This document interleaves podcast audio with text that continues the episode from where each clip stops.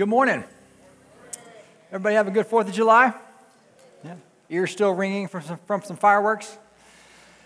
Uh, a couple years ago, a movie came out where the main character, uh, life kind of began to unravel and nothing seemed to be going right. You guys seen that movie before? It's like every movie, right? Like there's a character, if something goes wrong. This movie a little different. This had an interesting uh, twist on it, a theological twist on it that's centered around like how we interact with God. Maybe uh, anybody seen uh, the movie Bruce Almighty? like Danielle and I were talking about it, didn't realize. I was like, yeah, that movie came out a couple years ago. That was like over 20 years ago. I think I'm officially getting older, not old, older. Um, Bruce Almighty, if you haven't seen the movie, um, the main character is played by Jim Carrey, and his life kind of unravels. He's a rising star in the news world, and he gets passed over for a promotion, has a meltdown on live TV, gets in a fight with his girlfriend, goes for a, a drive, uh, wrecks his car. Like, runs, as while he's driving, he's going like, God, what are you doing? Like, would you do something? Give me a sign. Like, he wrecks his car, and as he's standing beside his car, which is smashed into a light pole, he says this He says, Fine, the gloves are off. Come on, let me see a little wrath. Smite me, O mighty smiter. You're the one who should be fired.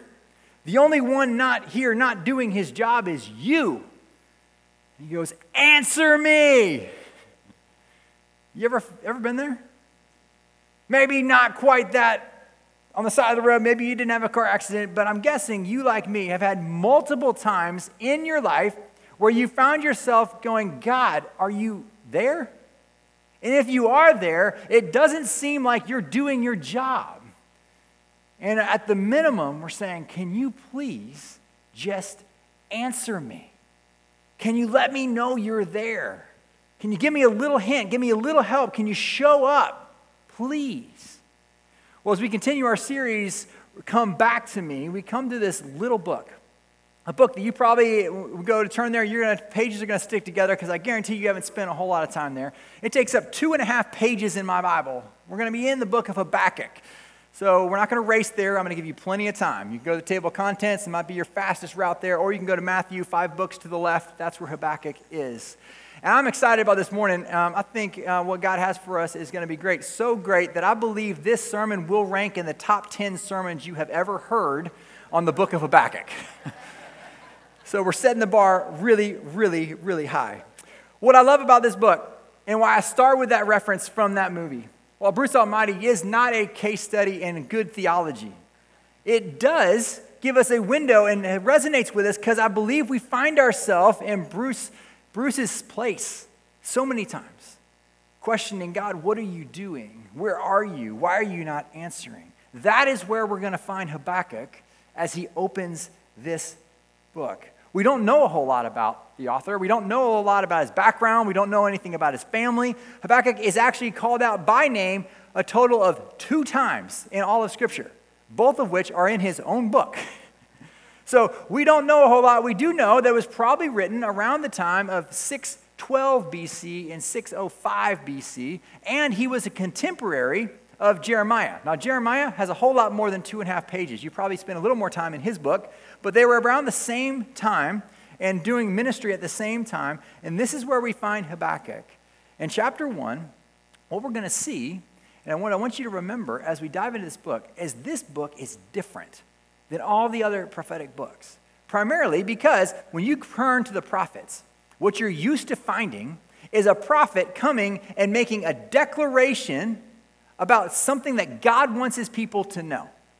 And he's going, what he's going to do is he's going to speak on behalf of God to the people. That's not happening in this book. You see, first of all, Habakkuk isn't speaking on behalf of God to the people, he's speaking to God about the people. And instead of making a declaration, he's going to open up a dialogue. He begins talking with God. He is going to say, Answer me. He's going to say, What are you doing? So in Habakkuk chapter 1, verse 1, it says this The oracle that Habakkuk the prophet saw, O Lord, how long shall I cry for help, and you will not hear? Or cry to you violence, and you will not save? Why do you make me see iniquity, and why do you idly look at wrong? Destruction and violence are before me, strife and contention rise. So the law is paralyzed and justice never goes forth. For the wicked surround the righteous. So justice goes forth perverted.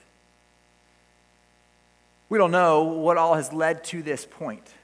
We don't know how many other conversations, how many other prayers Habakkuk has had. We know what we have in front of us here is Habakkuk's not happy. He's frustrated. Why is he frustrated? He's not frustrated at outside forces, he's frustrated at God's own people. He's saying, God, when I look around and I see your people who carry your name, who are supposed to be following your ways, they're not doing it. There's deceit, there's wickedness, there's evil going on within your people. And what does he say? He says, um, How long will I cry for help and you will not hear? How long will I cry violence and you will not save? He's, he's not saying, Hey, God, please show up. He's saying, God, you're not doing your job. You're not doing the things that you said that you would do. There's things going on that you said you don't approve of, and you're not doing anything, which seems like you're approving of them. At the core, here we see Habakkuk asking a question God, what are you doing? What are you doing? As we look at these, um, this book, I want us to, to break it into three chapters, and I want us to look at three different categories of faith. What we see, we see a progression in Habakkuk's faith. We're going to see in chapter one where his faith wavers. We're going to see in chapter two where his faith waits, and we're going to see in chapter three where faith worships. And I would encourage you, since you probably, like me, don't spend a whole lot of time in this book, I'd pull your Bible out, I'd make some notes. So the next time you turn here, you go, oh, that's what was going on. Because what I want us to see is that the, the journey and the stages that Habakkuk's going to go through in these short three chapters, I believe provides us encouragement and a template for us in our own faith today. You ever heard the, uh, the phrase out of sight, out of mind? When we say that, what we mean, right, is that, like, I don't see you, I'm not thinking about you. And I think when we open this book and we read these first four verses of Habakkuk, we see Habakkuk thinking out of sight, out of mind is God's uh, perspective on us. He's saying, out of sight, God, I can't see you working. I can't see you showing up. I don't see you fulfilling your promises. Therefore, you must not be thinking of me. You must not be mindful of me. You must not be for me. But the reality is, we know that's not true of our God. Just because we can't see him moving doesn't mean he's not moving. Just because we can't see him working doesn't mean he's not working. Just because he doesn't seem faithful doesn't mean he's faithless.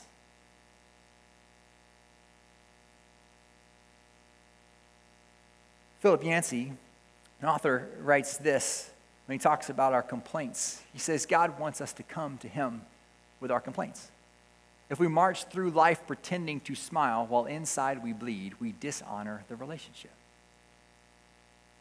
Habakkuk comes to God with a complaint What are you doing? And sometimes I think we get a little nervous. Like, are, is he being too honest? Like, is this a little too harsh?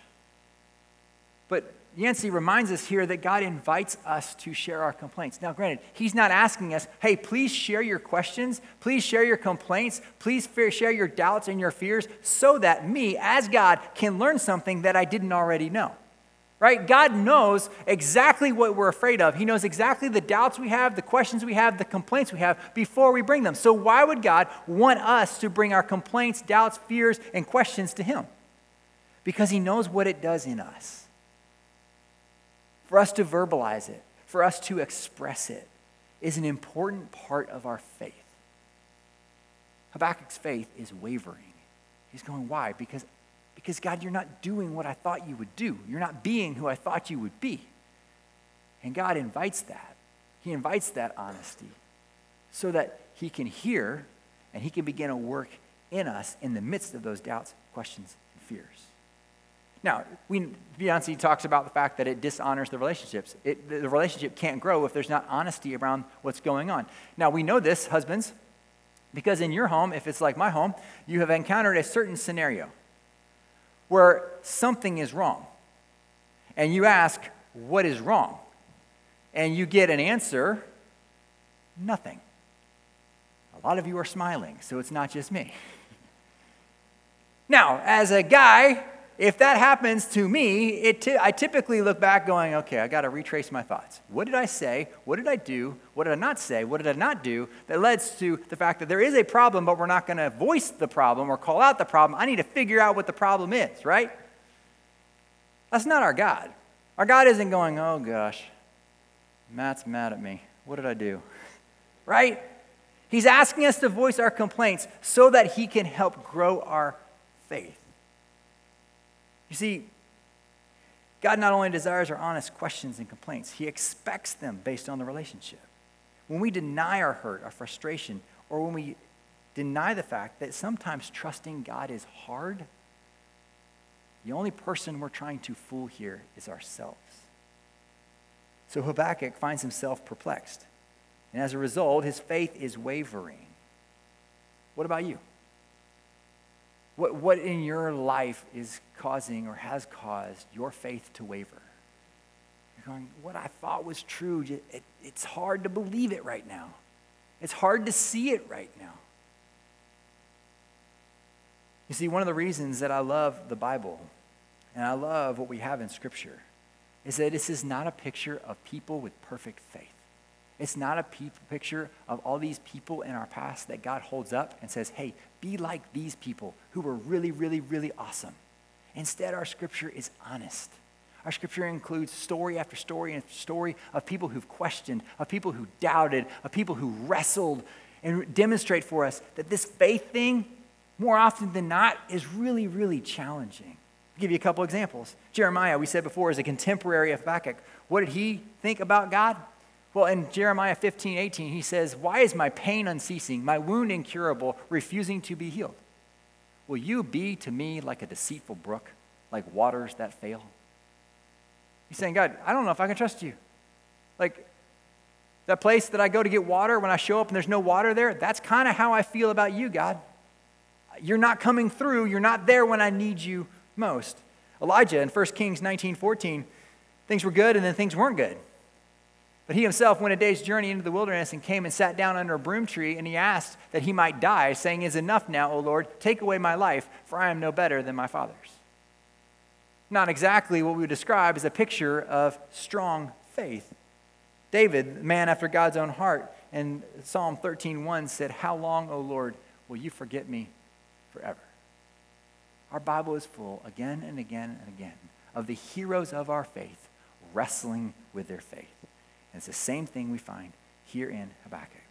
Him going, What are you doing, God?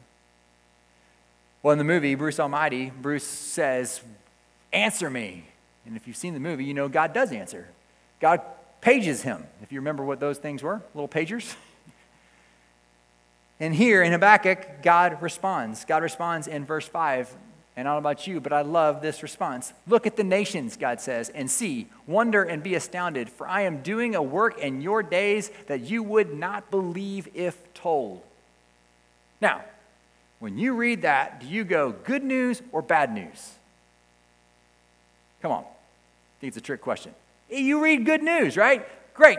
I have a problem. I gave it to God. God comes back and said, Hey, hey, I got a plan, and it's going to be better than you imagined. There is not better anywhere in that verse.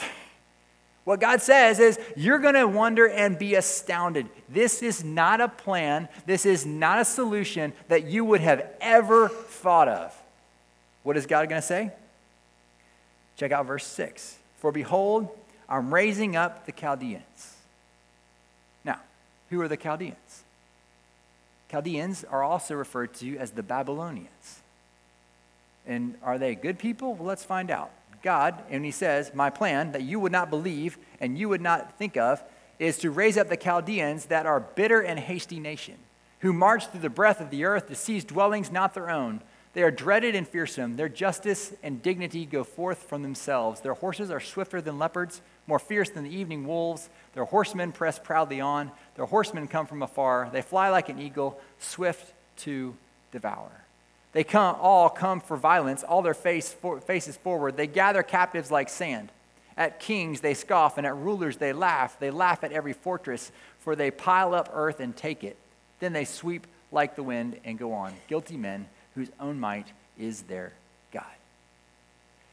If Habakkuk was confused, if Habakkuk was perplexed, he is incredibly confused now.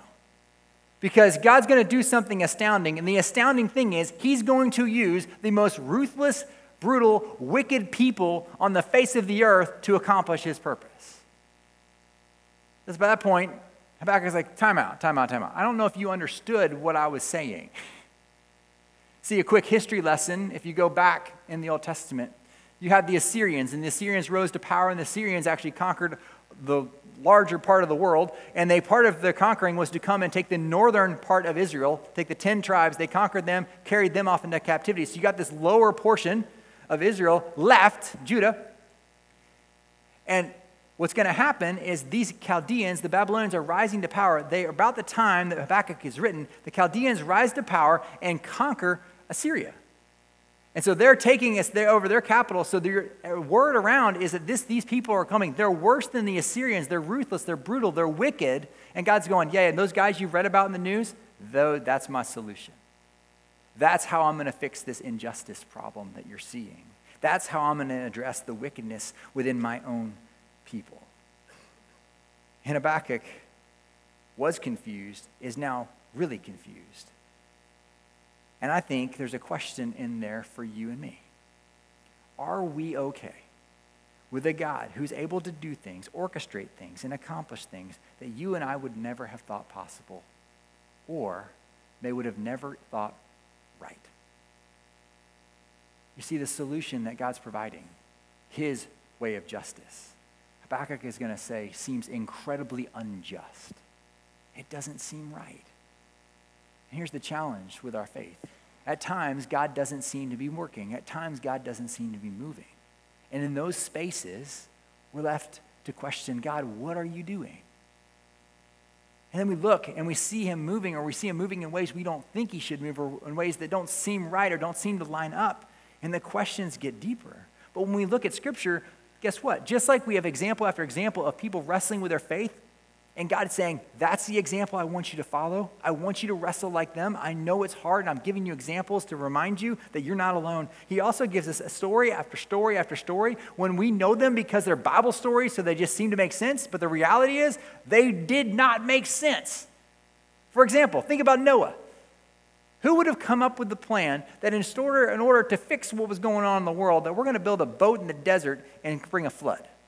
No one was thinking that. Then fast forward, what about Joseph? Hey, I know what's going to happen. There's going to be a famine. I know how to fix the famine. I'm going to have a, one of Joseph sold by his brothers into slavery, then sit in jail so he can rise to power, so he can save my people. And then guess what? The people will be saved, but then they're going to be enslaved. And guess what? They're going to need to be saved again. So, how am I going to do that? I'm going to take Moses. I'm going to have Pharaoh kill all the Israelite babies except for Moses. We're going to save him by the Pharaoh's daughter, who's going to be raised in Pharaoh's house. Then he's going to kill an Egyptian. So, then he's going to run for his life. So, then he's going to wait in the desert for 40 years. And that is the guy that I'm going to use to rescue my people. Like, look throughout the Old Testament.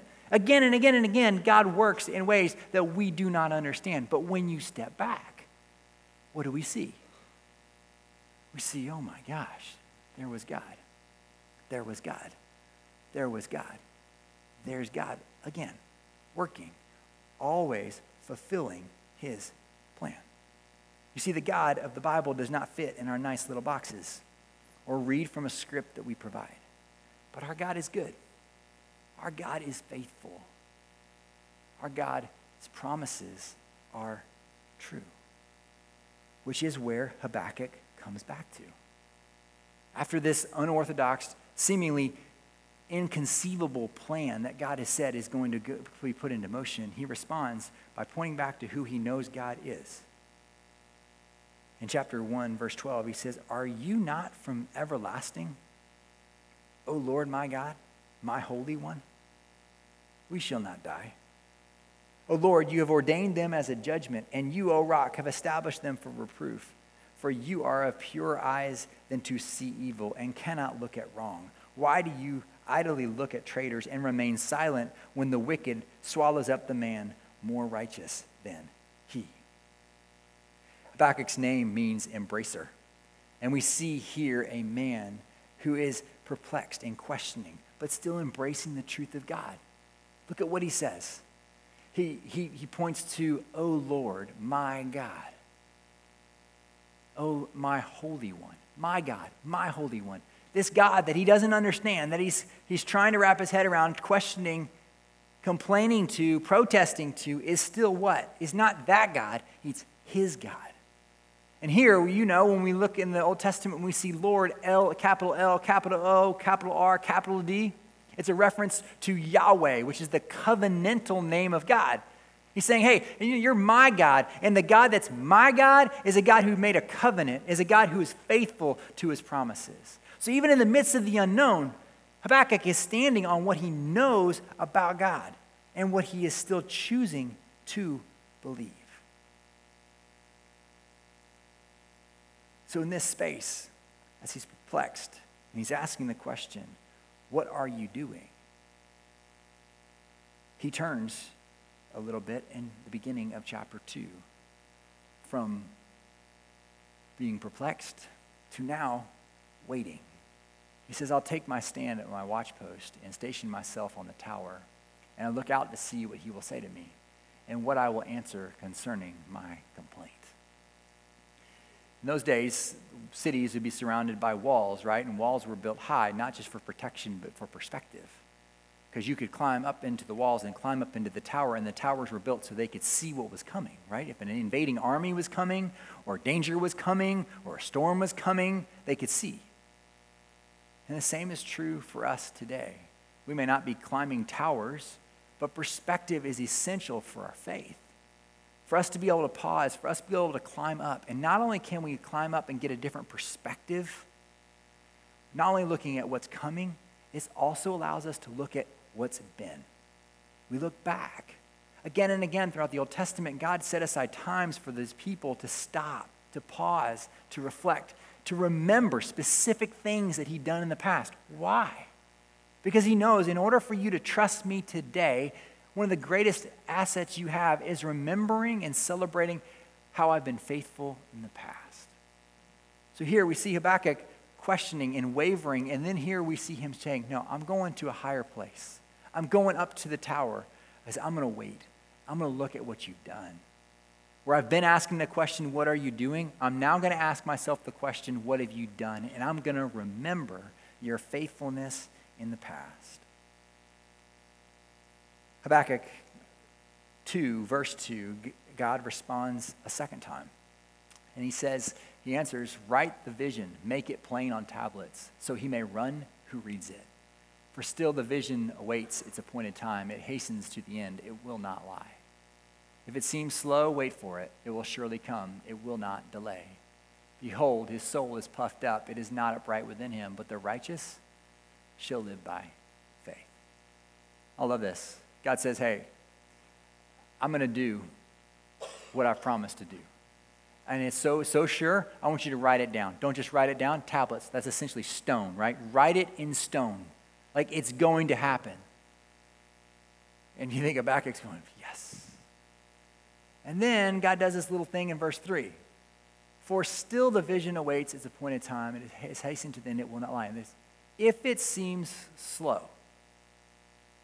Has God's actions ever seemed slow to you in your life? You're going, uh, God, I know what you promised. I know what you said you were going to do but there's a big this like time lapse in between what you said and then what is happening is kind of getting longer and longer and longer like and i'm really tired of waiting here once again in the spaces when we find ourselves waiting we have an anchor that says guess what just because you're waiting doesn't mean god's not working and when you look at this, you're reminded that oftentimes there have been many, many people in the past who've waited a really long time for God to move. But He moved.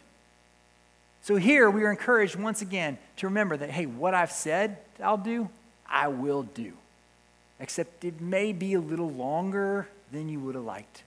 It may take a little longer, and we've already seen it may look a little different than you might want. But write it down, put it in stone. It's going to happen.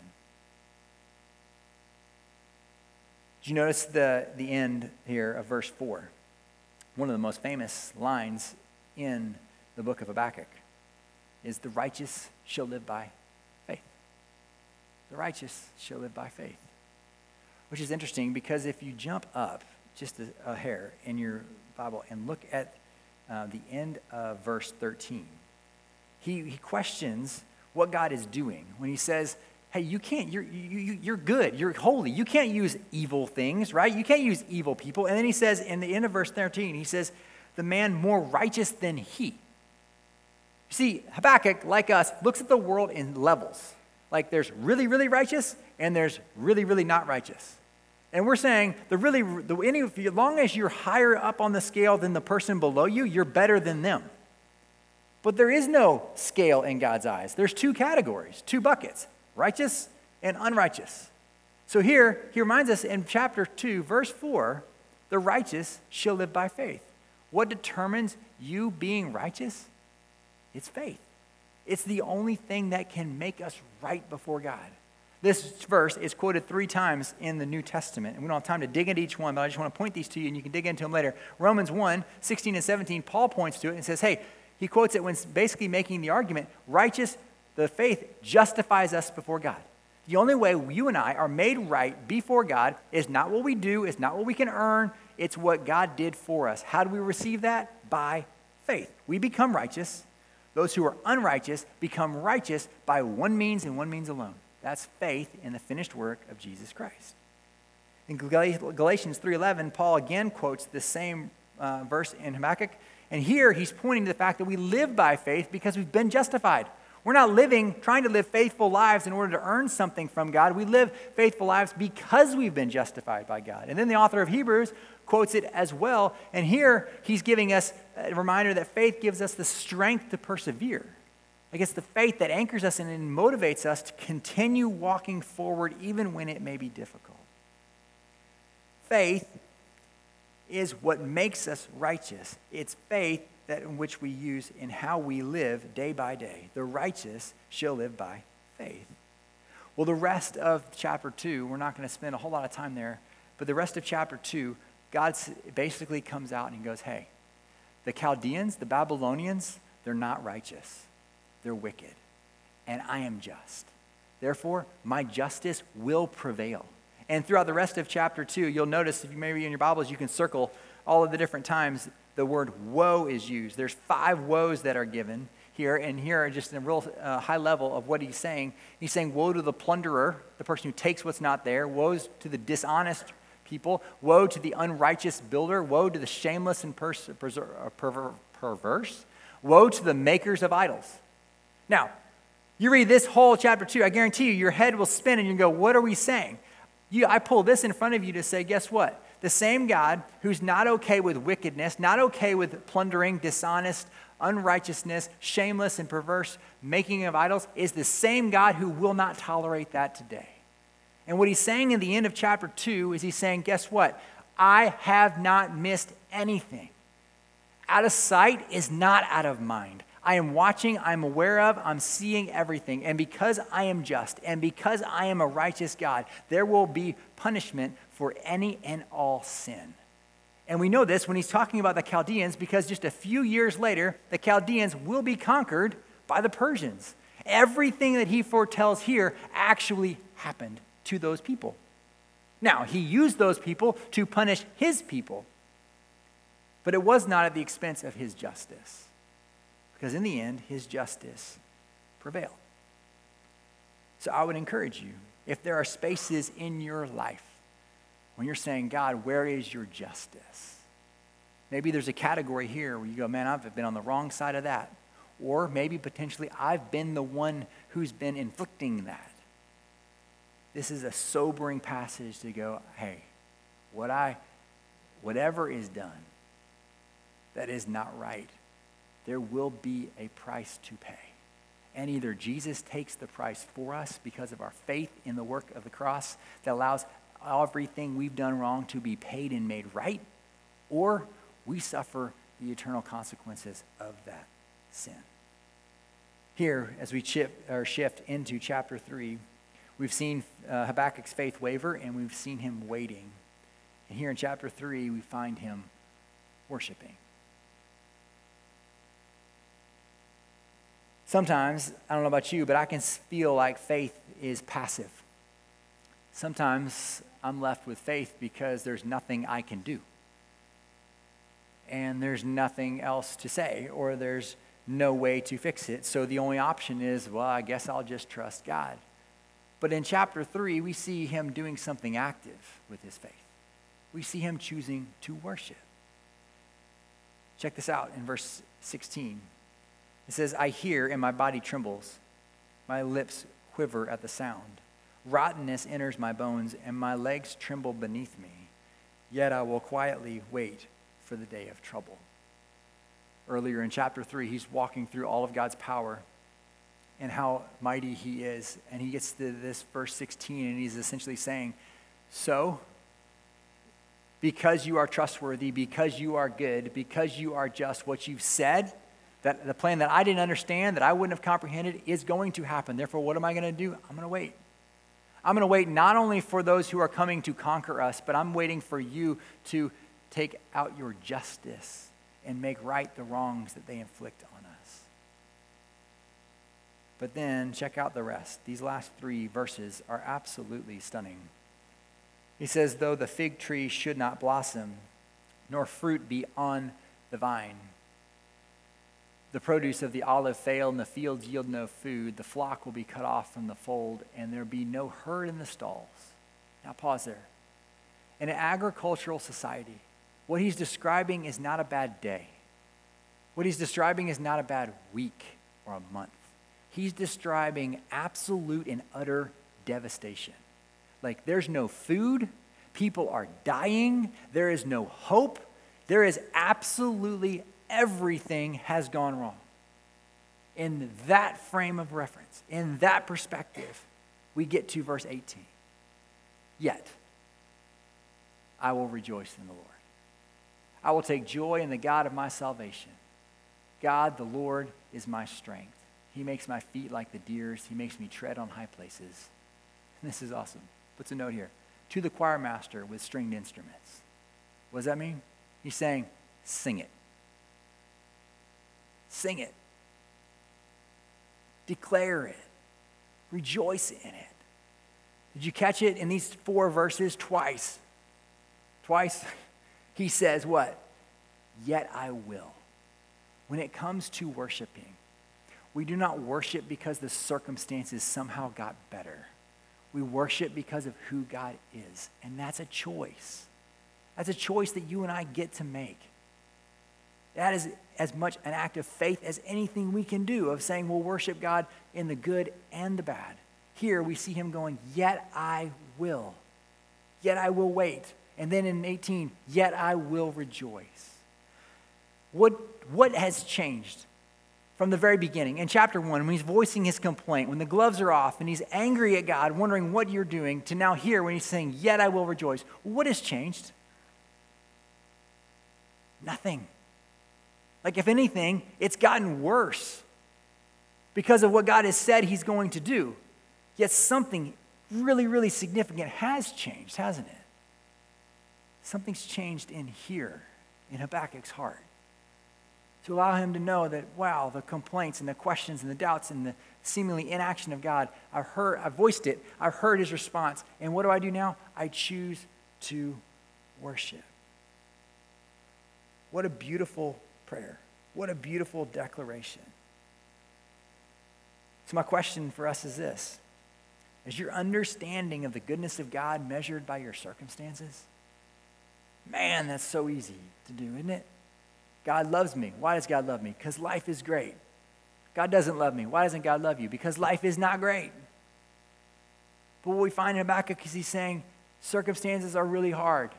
Life is really hard. There's a lot of reasons not to believe, but I'm going to stand on what? I'm going to stand on Yahweh, my God, my Holy One, and I'm going to choose to worship. I'm pretty sure Habakkuk would have chosen a different time to live. I'm pretty sure Habakkuk would have chosen a different place to live. At this point, a different people to be a part of because of what was coming and what he was seeing. Life wasn't good, life was overwhelming. And a lot of times today in our culture, I feel like believers, a lot of times can we, we find ourselves wringing our hands at the culture around us, at the challenges around us, at the seemingly uh, distancing from God and people turning their own way. And we go, what is going on? And if we're honest with ourselves, I think a lot of times we look in the rearview mirror saying, man, I wish I lived back then. I wish I had a chance to raise kids back then instead of today because it would have been easier. Or I wish this would be different. Or I wish that would change. Guys, our God is not wringing his hands.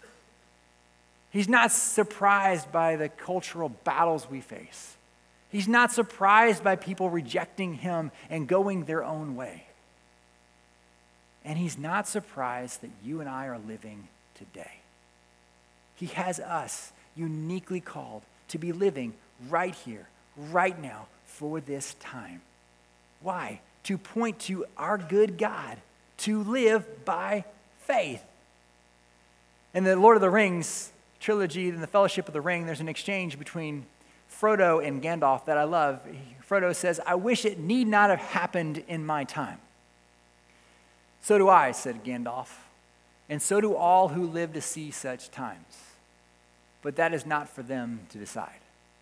All we have to decide is what we do with the time that is given to us. What are you going to do with the time that has been given to you? Because I don't know the particulars of your story this morning, but I guarantee you some of you came limping in because you're saying this time is so hard. Question is, when Habakkuk, when God says, the righteous will live by faith, what are you and I going to do with the time that we've been given? Bruce Almighty got a response from God, and if you've seen the movie, got an invitation to play God, to be God's, to have God's job, and it didn't go well. And it wouldn't go well if you and I got to do his job, which is why he invites us to trust his plan. How? By faith. Habakkuk is such a beautiful example of the honesty that God invites as we choose to trust him. And in summary, I just want to point this out the progression that we've just followed. We started with Habakkuk asking this question What are you doing? What are you doing? And when we ask that question, we find ourselves, the circumstances of our life pushing us to that question. I want it to move us to another question, just like it did for Habakkuk. And that question is, What have you done, God? Remind me of what you have done in the past.